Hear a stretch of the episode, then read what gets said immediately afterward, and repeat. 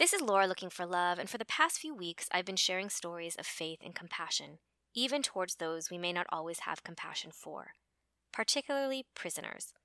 And while compassion requires us being able to identify the good parts of humanity that may be hidden in wrongful actions, it is also important to look at the flip side of good and discuss the existence of evil on the planet. I've talked about dichotomies in the past that were a world of opposites. Big does not exist without small, happy does not exist without sad, and good does not exist without evil. And as we learn and grow throughout our lives, it's sometimes easy to get caught up in having a one sided view attached to our spirituality. I hear people often wanting to see the good in everything, getting so blissed out and in woo woo land that they actually can attract malintentioned people. There are those who are also wanting to be one with the world, letting everything in without discernment, and that can be super overwhelming and damaging as well. So, while I often like to offer inspiration to those who are marginalized, who are up against a wall, going through really hard times, because it is crucial to speak to the spirit during these times of transformation, I also understand that there are those on the planet who have completely given up. Given up to the rage, the faithlessness, apathy, and when this happens and there is no more connection to spirit, pure evil can take over. And we see this more and more with young people, with increased school shootings by students, who are barely teenagers. And we have to learn to discern between those who are disconnected and gone and those who still have an opportunity for transformation. But what happens usually is that we get it wrong. We usually stereotype those who are still connected, but maybe in a package that doesn't fit the stereotype of quote unquote good. And we usually trust those who fit the stereotype of good, but who are really pure evil. We also have compassion for the young. We sometimes hold on to the belief that they can change, or that because they are young, they're harmless, even if they do horrible things. But usually, when a child gets to the space of ultimate destruction, the killing of others, there will have been signs.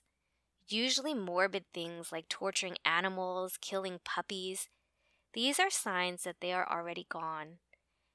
And when that happens, we cannot have compassion for the person in the present moment. We may have compassion for their story and what trauma may have led them to disconnect and to give up, but who they are now is no longer the person they were born as. That may sound super sci fi, but it's one of my deepest truths that I have seen happen often and have also witnessed firsthand. I have stared into the eyes of evil, and my biggest mistake at the time before I completely understood all of this, was to have compassion for that person in their present state because of their story. Because once a person disconnects from his spirit and embodies evil in the form of power, control, and harm to others, any compassion you may have for them will be used against you, used to manipulate, used to torture. And when I speak to people who are marginalized, like my friend who is in prison and his friends in prison, I know that there are those who are also there who are beyond help. I know there are those who are pure evil, sociopaths that should never see the light of day. However, those people will never read my podcast because it won't resonate at all with them. They are not looking for faith or hope. Their mind is focused on one thing manipulation and torture of others. And the scary part of all of this is that no one is immune to the disconnect of spirit. The more we as humanity are connected to our light, the better our world will be as a whole. That is why I like to talk to people who no one talks to, the ones who I can see are still connected. Because if we turn our backs on them, they can easily slip away. And imagine what a terrible world we would live in if the majority of us were sociopaths. The scary part is that most of the sociopaths who are really gifted in the art of torture are not even in prison the ones who are our neighbors, our coworkers, the volunteers, the quote unquote good Samaritans.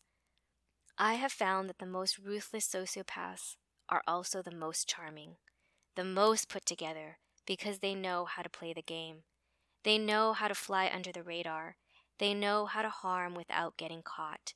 We've seen it play out recently with all the actors in Hollywood who people have loved for years come out as rapists and sexual abusers. So, what do we do when we're confronted with evil? Well, first we have to trust our red flags, and we have to go beyond the stereotypes that have been shoved in our faces for generations. The stereotype of the black man, the Latino man, or the thug, the gangster. While yes, some may be sociopaths, most are not.